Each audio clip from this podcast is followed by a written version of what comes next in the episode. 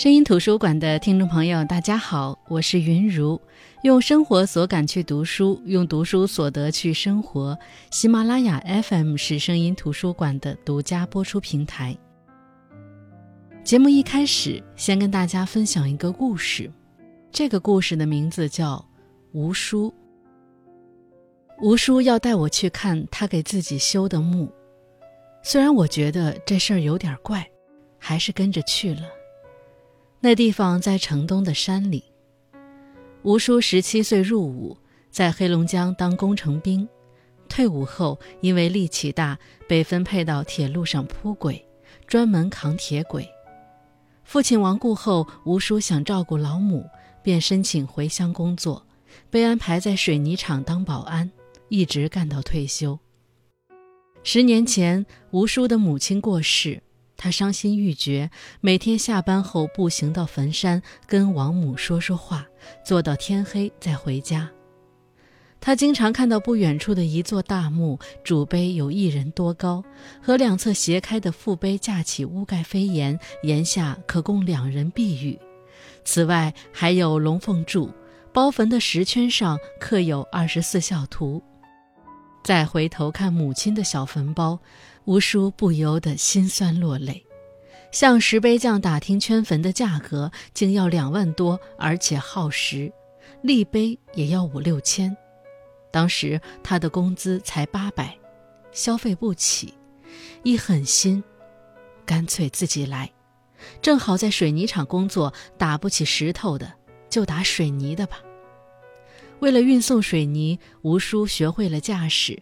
花两千块钱买了一辆快报废的面包车，每天一下班就带着饭和水泥赶往母亲的坟地。掀起台阶，从山脚直通墓前。吴叔没做过泥瓦活，买了全套工具现学，又买了电瓶，以便夜里开工。每天干到十一二点才回家。夏天夜里，他索性带着蚊帐就在坟前睡了。平时吴叔还格外留意各种与孝相关的图案，记在心里，回去试着画出来，熟练后再在坟包水泥上刻成图。一年来，吴叔将自己所有的知识技能和艺术想象力都献给了母亲，一座令人瞩目的七彩大墓拔地而起，台阶两侧两条大龙盘曲而上，在对山都能远远看到。他说：“小时候饭量大，我妈养我不容易，一辈子凄苦，我不对她好点儿不成人吗？死了也要让她好好热闹热闹。”完工后，吴叔还不甘心，每天有新的想法就去加工。终于有一天，他觉得自己的创造力枯竭了，既满足又失落。然后在坟前杀了一头猪，宴请亲朋和附近村民。自此，他经常独自去欣赏自己的杰作，带上二胡拉几曲给母亲听。吴叔无法遏制心里滚滚的创作欲望，每每带着工具来，也不知道能再加工点什么，便觉得格外空虚。于是，他琢磨着，也给自己修一座墓。在城东去往长坡的山路边，吴叔觅得一块荒地。之所以挑在路边，是因为，光是给自己搞个安身之所有什么意思？我还要盖一座凉亭嘞，哪个走累了来坐一会儿？你晓不晓得那边的农民赶一次集要走两个多小时？妈呀，累得要死哦！有个歇阴的地方还不高兴死？时不时有人陪一下，我在下面也安逸呀，是不是嘛？吴叔看中的地方在路湾处，坐北朝南，正对着两山之间，可远眺数里外的火焰山。他很喜欢这个位置，奈何此处没有合适的平地，于是又开始自学风水，测地理，拉线量地。先打好一口井，以便取水，再开始挖土，生生把一面陡坡挖进去，现出一块进深五六米、宽十余米的平地。吴叔喜欢琢磨，设计的是三米多高的活木，有一道小门，打开门，把棺材推进去，再立一块碑挡住就行。墓东侧砌了一座吊脚凉亭，设计而上可平视墓顶。完工后，他嫌不过瘾，在西边又打了一座凉亭。吴叔觉得亭角筑空，本想画点画上去，想了想，还是对联雅致，便买了笔墨纸砚。停工时，他不是去母亲坟前看看，就是在家学写大字。这时，吴叔已年过六十，退休了，可以整天泡在山里。路过的村民起先把他当疯子看，后来也跟他搭话递烟，熟悉起来。因为修墓，吴叔的风水知识与日俱增，以致有村民办丧事请他去做法事。几次之后，他已经是有名的风水先生了。偶尔也有崇拜他的村民过来给他搭把手。调一调灰匠，递点工具什么的。五百多天后，无数的钱都花光了，这座巨型墓和两座吊脚亭也都修好了，到处包裹着眼花缭乱的图案，凡是能收集到的都用上了，有贴上的瓷画，有电钻刻在瓷板上的线描，还勾了色，有直接刻在水泥上的浮雕。这里一幅八骏图，那里一幅青莲图，那边八仙过海，这边是五福捧寿。亭子那边画了一幅八卦，还有万年历。木门和水井之间，用五彩瓷片在水泥地上嵌出一只巨大的蝴蝶，花样百出，数不胜数。最后的考验是写对联。吴叔没上过学，练字也算是弥补了些许遗憾。锦中如此写完对联，他又空虚了，盯着路对面的一小块地发了痴，干脆再修一座大圆亭。修到一半，面包车经不起折腾，彻底报废了。他索性把车扔在坟边，背上工具走回了家，攒够钱买了一辆再来。七个月过去，他建起一座四米多高的亭子。名曰宝山，还在亭基脚下修了一座菩萨房，开出了一大片水泥地做观景台。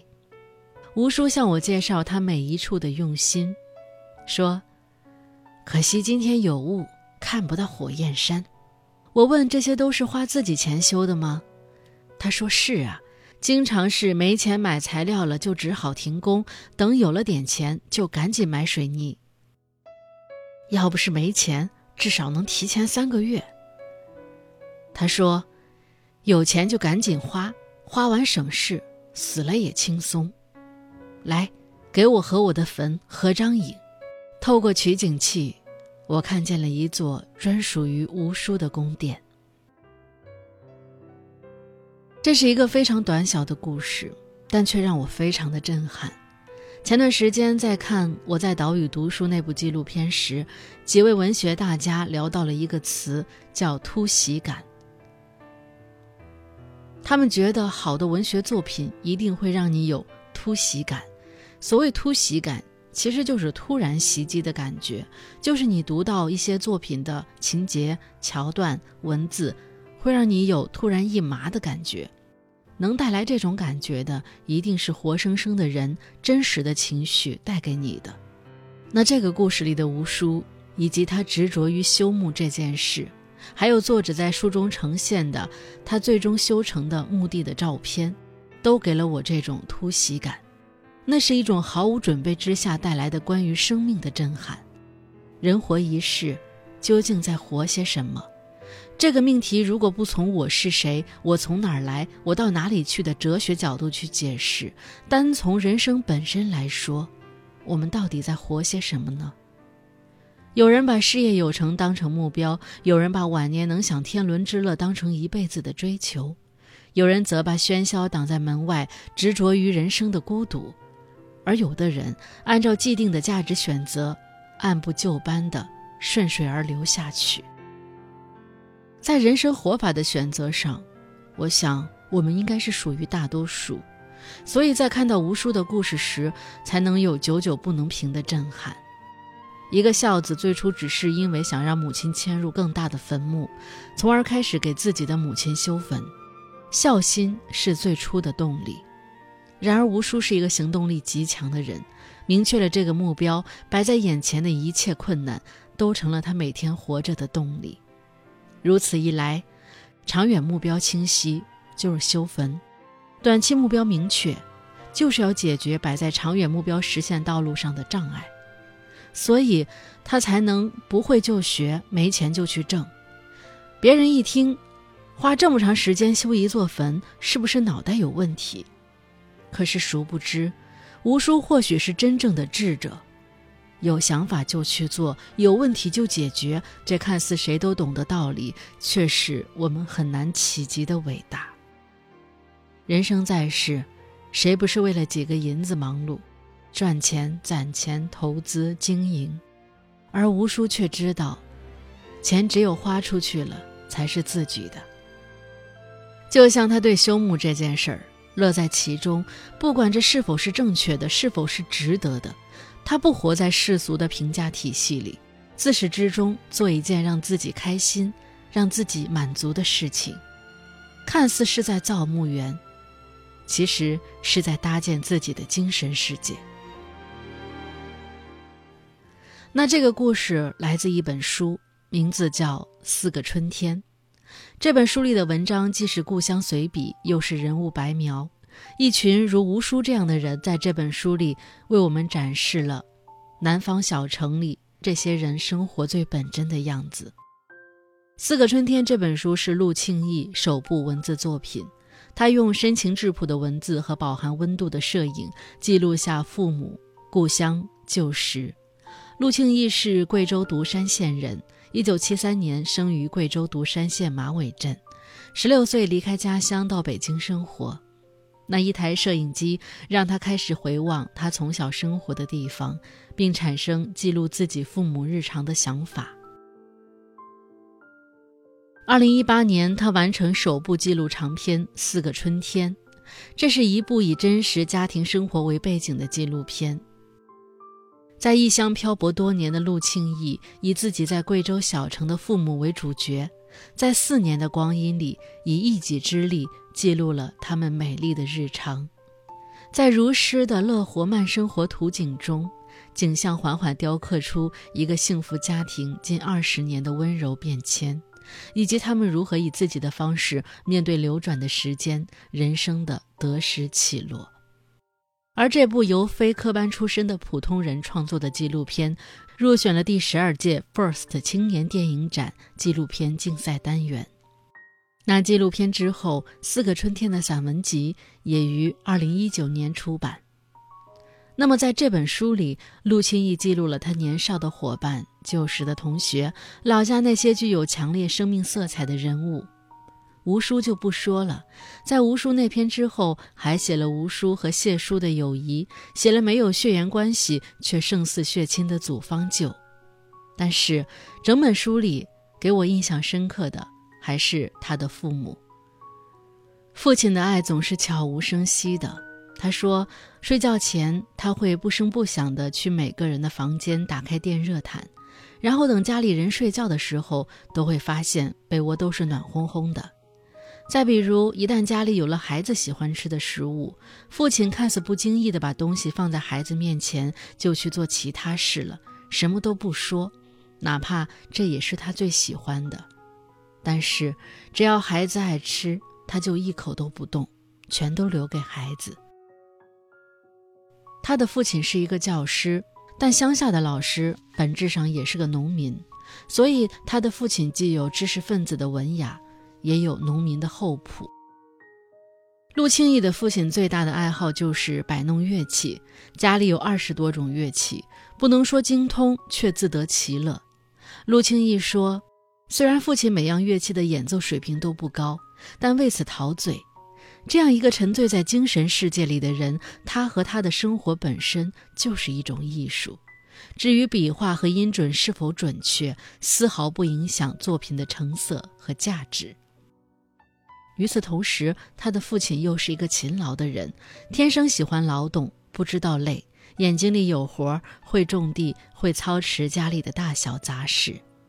从作者的文字里可以看出，父亲和母亲都是不服输的人，生命力极其旺盛，任生活到什么境地都不会唉声叹气的抱怨，总是用尽全力去改变处境。